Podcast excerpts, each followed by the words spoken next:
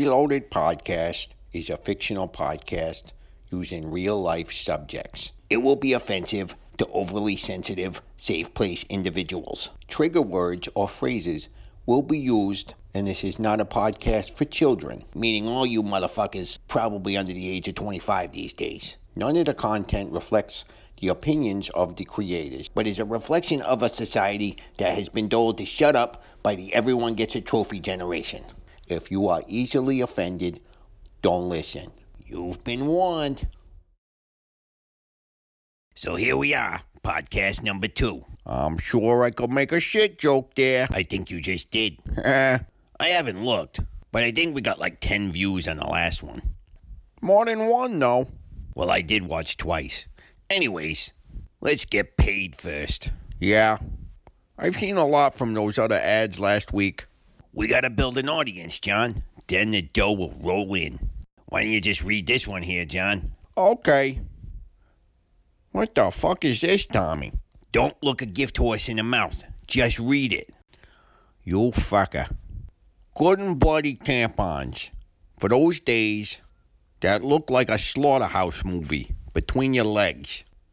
You can stick one of these bad boys up there and clean up that crime scene. Good and bloody tampons at a convenience store near you. Good job. That's fucking gross. Money's money. If you want to get your buzz on with the cheapest beer possible, try Buzz Beer. It might taste like it was filtered through dirty socks, but for about 10 cents a can, you can't beat this swill. I can vouch for that. So, what we got going on today? Well, we had a phone call with our creator. We talked to God? Not that creator, Tom. Dave, who wrote and directed Boston Brood. Oh, yeah. That went well. It's no wonder he talked through the mask of foul mouthed cartoon characters. So, what do you want to talk about, Tom? How's about this? I'm just gonna bitch. Goes without saying. I know this will be a little old by the time we post this shit, but this dude from Empire? Boba Fett? What? The Emperor? What the fuck? No, the show Empire on Fox. Oh, that rap music show. I don't know. I'm not really the demographic. That's a big word for you, Tommy. I'm not black or into rap dramas. Okay, continue. The fake hate crime dude. Oh, yeah, I saw that on the news. Some people other than our audience have no shame, Tommy. No shame whatsoever. So this dickbag fakes an attack on himself in Antarctic weather in Chicago at like 2 a.m. and claims it was two rednecks wearing Trump hats. They put a noose around his neck and bleached his hair and yelled, This is like Trump country or some shit like that. The fuck was he doing out at 2 a.m. in the freezing cold? Of all things, he was buying Subway. And this is where I cracked the fucking case. So, Sherlock, was it the cold? No. Was it the rednecks waiting in the cold at 2 a.m. for the hate crime? Ah. The so called bleach in his hair that didn't change his hair orange or anything like that? No, but if you shut your fucking trap, I'll tell you. Okay. Shoot, Officer Dibble. After this dude takes a beating, gets bleach over his head, a noose around his neck, by two dudes in one of the most liberal cities in the country, where they're screaming Trump country in the middle of the night, he walks into another camera view with said noose around his neck, and he still has his sandwich. What? All that shit happens, and it's freezing cold. You're involved in a hateful attack but you're so fucking hungry, you make damn sure you still have your cold cut sandwich in your hand. Maybe he was hungry. Obviously, if this well paid TV cock clown went out in freezing cold weather instead of Dine Dash or whatever that fuck that's called, he was hungry, John. Subway is yummy, Tom. Not that fucking yummy. Just saying, it's still good.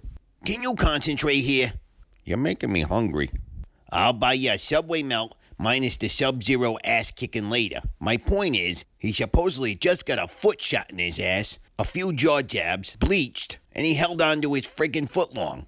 I'd hold on to my beer in that situation. True.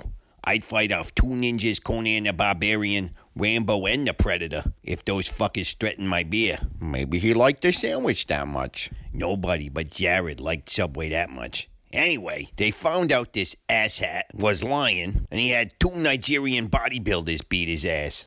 More black on black crime. It's very, very sad. I'd feel sad for this sack of balls if he really got a beating. Black on black, white on black, your Aunt Sally on him. I don't think he's into that. What? Oh, your Uncle Tenny then. Whatever, we ain't talking prostitution. We're talking an ass kicking. Speaking of prostitution, I really didn't want to speak of this, John. We gotta be fair and balanced. Well, what John is talking about is our beloved Mr. Kraft getting it on with some massage whores in Florida. Here's my view. See? I knew you had a view. Mr. Kraft lost his wife to fucking cancer. Fuck you, cancer. This man's a billionaire. So any gold digger out there could try and date him, steal his fortune, etc. The guy's like 77. He's famous. He's running the greatest team in NFL history. And if he wanted a $100 rubdown, followed by a happy ending, and a threesome, I might add, God bless that man. If I'm 77 and I can still get motivated for a threesome, I'll feel like Superman. So, pretty much, this is a non story. Every time the stupid media makes an issue out of some shit the Pats did, they win another championship. So, keep it up, dickholes. We'll get number seven in the name of Mr. Kraft's cock and balls. So, back to this Empire moron. Somehow, he got all the charges dropped. And he's fucking walking away scot free. If you and I fake some fucking hate crime or whatever, we'd be getting bent over in prison right now. I don't fucking get it. I guess that's what you call privilege. You mean black privilege? Not white or black. Just a Hollywood rich motherfucker. He does hate Trump, so that gives him privilege right there with fucking everybody else. Bunch of fucking cock clowns. Well, do you want to get to our interview with Dave? So we called this shithead the other day to catch up and see what's been going on in his life since the debacle that was Boston Brewed the movie. Here's a pre recorded interview with Dave Souza, creator, writer, director, and editor of Boston Brewed the movie and series. Enjoy. I'm gonna go have a fucking beer. Hello? Hey, fuckface, how's it going? Don't I have a restraining order on you? To be fair, I'm on the phone, not within a 100 yards of you. Hey, Dave. Hey, John. How's it going? Drunk as ever. So, what do you want? Well, we started the podcast and. Who the fuck would want to listen to you guys? I couldn't even get this shit into one film festival. I know, we talked about that. How you sent it to some so called edgy underground festivals and everybody pussied out. But we figured you weren't around to animate us. So we're just gonna do this thing. You know, I still haven't forgiven you for shaving my dog's ass and tattooing your face on him. Yeah. He doing all right? He died. Ah, shit, sorry. Anyway, what have you been doing? Well, I left my media job, went out on my own with two people who had bigger egos than you. Uh, Ah, that's not possible, Dave. Shut up. But true. Trust me, I'm not saying who they were, but it was a train wreck. So I found another career field welding and carpentry. But I'm also working on my own documentary stuff on the side about the St. Louis car scene. We'll show a clip of it at the end here, but it looks a lot classier than Boston Brood. Well, you don't have to stretch real far for that one. Anyway, I'm doing the car thing on my own time, not having to answer to anyone. Hopefully, I can get a screening and release it locally. How's the family? Better since I don't have to chase drunken cartoon characters out of my yard with a gun. I'm all for the Second Amendment. And while you can drop a piano on us tunes, and we won't fucking die, it still fucking hurts. Ah, Listen, I gotta go take care of my kids. Maybe we can get together for a beer after I cancel that restraining order. Really? Probably not. But stay in touch, fuckface. later. So that went well, right? It was a journalistic masterpiece, Tommy. Next week we'll have Blame It on Kane on the show. They provided music for the movie because Dave was too cheap to pay for any other music. But they're pretty good. I like their tunes. Really good. They kick ass as far as I'm concerned. Here's Art City Car Culture. We'll see you asshats next week.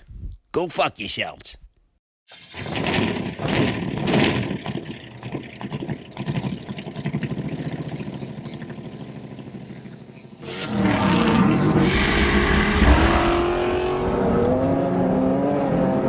the sound and the speed of the car. running the person in the other lane and trying to defeat that person. pulling the emergency brake at 70 mile an hour. Be right next to another car the whole time you're doing it. It's awesome stuff. You got a welder, you got a grinder, you got half a brain, and you can make it work. Got it to St. Louis and started rebuilding it. Carson Coffee is an early morning gathering of automotive enthusiasts that uh, you know share the same passion as you. In 1990, I was able to acquire one, and I bought it brand new. At one time, it was a dragster, had a 406 Ford in it.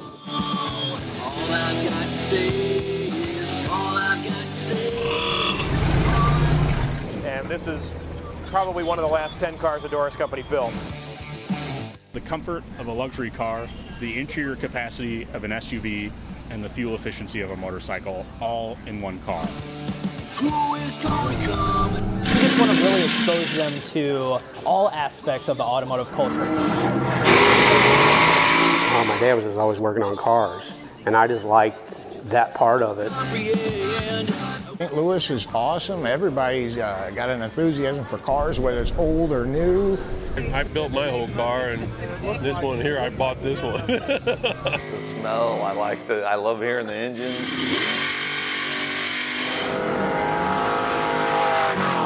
A little bit of everything here.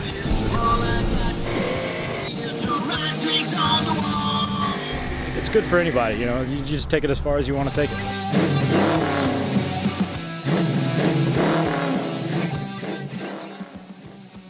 Hey, if you like what you just heard, please subscribe to Reloaded, the Boston Brood podcast. And go ahead and share that thing. Spread it around like herpes.